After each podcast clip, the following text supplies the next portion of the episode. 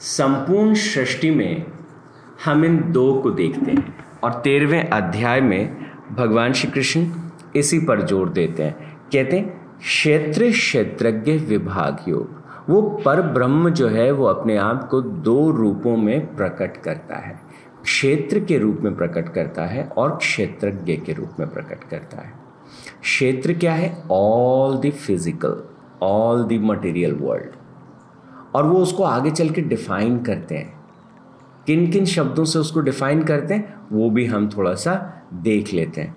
तो पाँच महाभूत, अहंकार, बुद्धि, दस इंद्रियाँ, मन, पाँचों इंद्रियों के विषय, इच्छा, द्वेष, सुख, दुख। अब आप देखिए इन सबको भगवान जो है वो क्षेत्र मानते हैं। ये सब क्षेत्र है। अगर मन भी क्षेत्र है तो मन के परे जो सत्ता है जिससे मन को पोषण मिलता है। मन जिससे शक्ति लेता है और जिसकी शक्ति पर मन कार्य करता है। हमारे भीतर उठने वाले विचार, जिस शक्ति से वो विचार आते हैं, जिस सोर्स से वो विचार उठते हैं। तो भगवान कहते हैं वो क्षेत्रज्ञ है। और बड़ी इंटरेस्टिंग बात है, इस शब्द को भी मैं देख रहा था। भगवान तेरहवें अध्याय के छठे श्लोक में कहते हैं, चेतना संघात में प्रकाशित हुई अंतकरण की वृत्ति। जब हम इसे समझते हैं और मैं भी इसे और थोड़ा समझने का प्रयास कर रहा हूँ। और धृति ये सब का सब क्षेत्र है।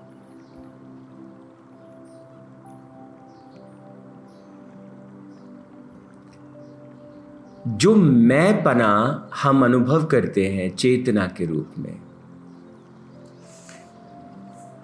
मैं मेरा नाम कमलेश है, मेरा नाम प्रेम है, मेरा नाम चेतन है, मेरा नाम कांता है। हम एक इंडिविजुअलाइज्ड कॉन्शियसनेस एक्सपीरियंस करते हैं। भगवान श्री कृष्ण कहते हैं, ये जो इंडिविजुअलाइज कॉन्शियसनेस है, ये भी क्षेत्र है। वो इसे भी क्षेत्रज्ञ नहीं कहते। मन भी क्षेत्रज्ञ नहीं है, मन भी चलाने वाला नहीं है। ये रिफ्लेक्टेड कॉन्शियसनेस जो है, वो भी नहीं है। फिर इंद्रियाँ, शरीर और सारा फ़िज़िकल मटेरियल वर्ल्ड उसकी तो बात ही क्या? ये सारा क्षेत्र है और इस क्षेत्र के परे है वो क्षेत्रज्ञ। और उस क्षेत्रज्ञ के गुणों का वर्णन करते हुए भगवान ने क्या कहा था? तेरहवें अध्याय में कल हमने जाना कि वो सब तरफ़ देख रहा है, उसके सब तरफ़ हाथ पैर है। ओमनी पोटेंट है ओमनी प्रेजेंट है ओमनीशियंट है। सब तरफ़ देख रहा है, सब तरफ़ सुन रहा है, सब तरफ़ नेत्र वाला, सिर वाला, मुख वाला, कान वाला, ऐसी क्या शक्ति है जो सर्वत्र है, जो सबको सुन रही है?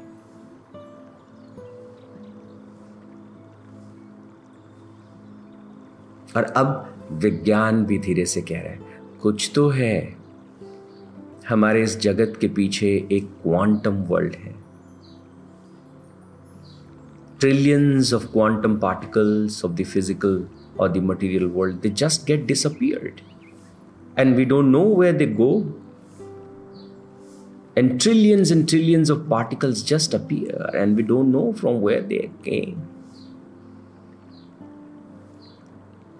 और लेकिन फिर भी हम कहते हैं कि conservation of mass conservation of energy कोई भी जो नियम है भौतिकी का, वो टूटता नहीं। तो बड़ी कमाल की बात है इजंट इट एक अद्भुत बैलेंस में, एक अद्भुत तरीके से वो काम करते चले जाते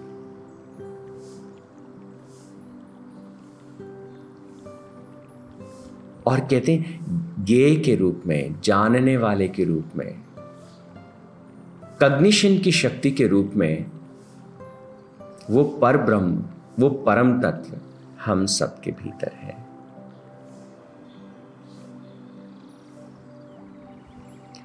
तो उस क्षेत्रज्ञ को, उस जीवात्मा को या उस परम आत्मा का जो अंश हमारे भीतर है, वो किस रूप में हमारे भीतर है? तो तेरहवें अध्याय में भगवान ने कहा कि वो कग्निशन की शक्ति के रूप में हमारे भीतर है।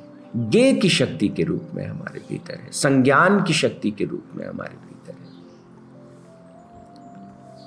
जो हमारे भीतर जान लेने की, समझ लेने की, सुन लेने की जो एक शक्ति है, अब इस शक्ति को आप क्या कहेंगे? जीवन शक्ति?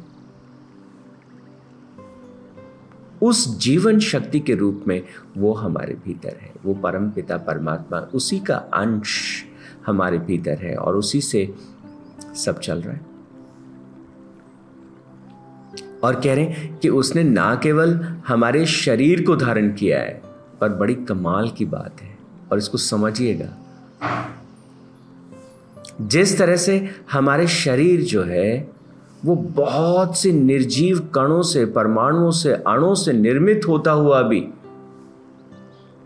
एक खास तरीके से कार्य करता है, एक सटल तरीके से कार्य करता है। सारे ये निर्जीव जो कण हैं, वो एक अद्भुत तरीके से जीवन को प्रदर्शित करते हैं।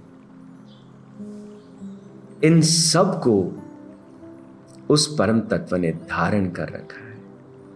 और फिर भगवान होले से क्या कहते हैं? अरे, वो जो पहाड़, वो जो नदियाँ, वो जो बादल और वो जो प्लैनेट्स और सोलर सिस्टम्स और गैलेक्सीज जो तुमको निर्जीव दिखाई देते हैं, वो जो भूत, तेरहवें अध्याय के सोलहवें सूत्र में कहा कि सारे भूतों को धारण और पोषण करने ऐसे मत समझना कि वो परम तत्व जो है, जिन्हें हम जीवित कहते हैं जिन्हें हम प्राणी कहते हैं, सिर्फ़ उन्हीं को धारण करता है। वो उन माउंटेन्स को, उन रिवर्स को, उन बादलों को, उनको भी धारण करता है। वो इस पृथ्वी को भी धारण करता है। तो जिस प्रकार से वो परम तत्व हमारे शरीर शरीर के निर्जीव कणों को एक विन्यास देता है और उसमें जीवन प्रकट होता है ठीक उसी प्रकार से वो पूरे ब्रह्मांड के पदार्थ को और ऊर्जा को एक खास विन्यास देता है, एक खास फ्लो देता है। उन सबको उसने धारण किया है और इस प्रकार से धारण किया है कि वो जीवन जो है, इसकी गोद में खेलता है, कूदता है, पलता है, खिलता है।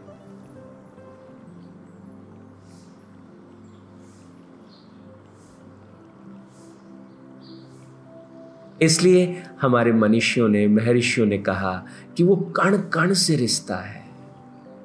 वो कण कण में पिघलता है, वो कण कण में विराजता है।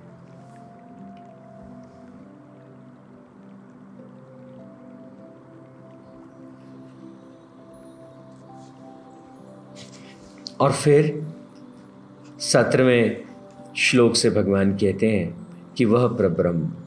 वो ज्योतियों की भी ज्योति है और वो तम से भी परे और ज्ञान और गे और ज्ञान गम्य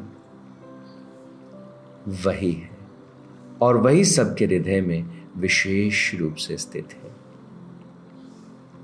और ये विशेष रूप से स्थित है, इस बात को समझते जाइएगा विशेष रूप से स्थित होने का क्या तात्पर्य? वो हृदय में कैसे स्थित है? किस रूप में वो स्थित है? वो जीवन के रूप में स्थित है।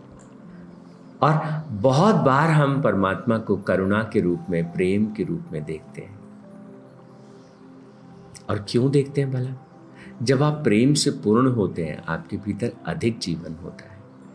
जब जब कोई व्यक्ति हमको थोड़ा कठोर प्रतीत होता है, निष्ठुर प्रतीत होता है, क्रूर प्रतीत होता है। तो हम क्या कहते हैं? अरे, तुम्हें इंसानियत नहीं।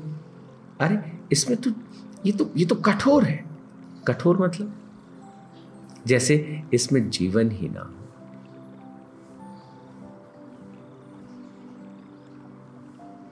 तो इसलिए जैसे जैसे प्रेम बढ़ता है जैसे जैसे भीतर जो है आर्द्रता आने लगती है जैसे जैसे भीतर विनम्रता प्रकट होने लगती है।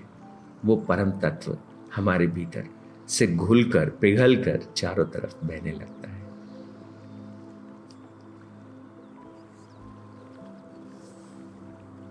तो भगवान ने तेरहवें में, तेरहवें अध्याय के अठारहवें श्लोक में कहा कि देखो, ये क्षेत्र और क्षेत्रज्ञ इसका जो ज्ञान है, वो जानने योग्य है।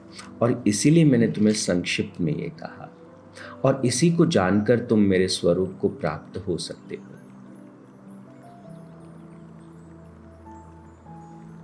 और भगवान 19वें श्लोक से प्रकृति और पुरुष। अब बता दिया ना, एक पूरा प्रकृति है। और दूसरा उस प्रकृति को धारण करने वाला, वो परम तत्व पर ब्रह्म तो भगवान ने दो नाम दे दिए।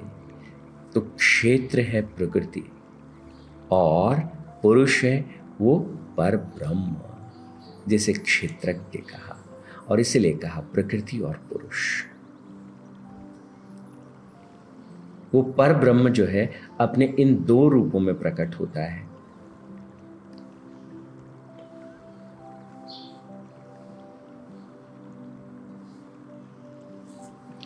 और कल हम थोड़ा सा इन दोनों के बारे में और जानेंगे।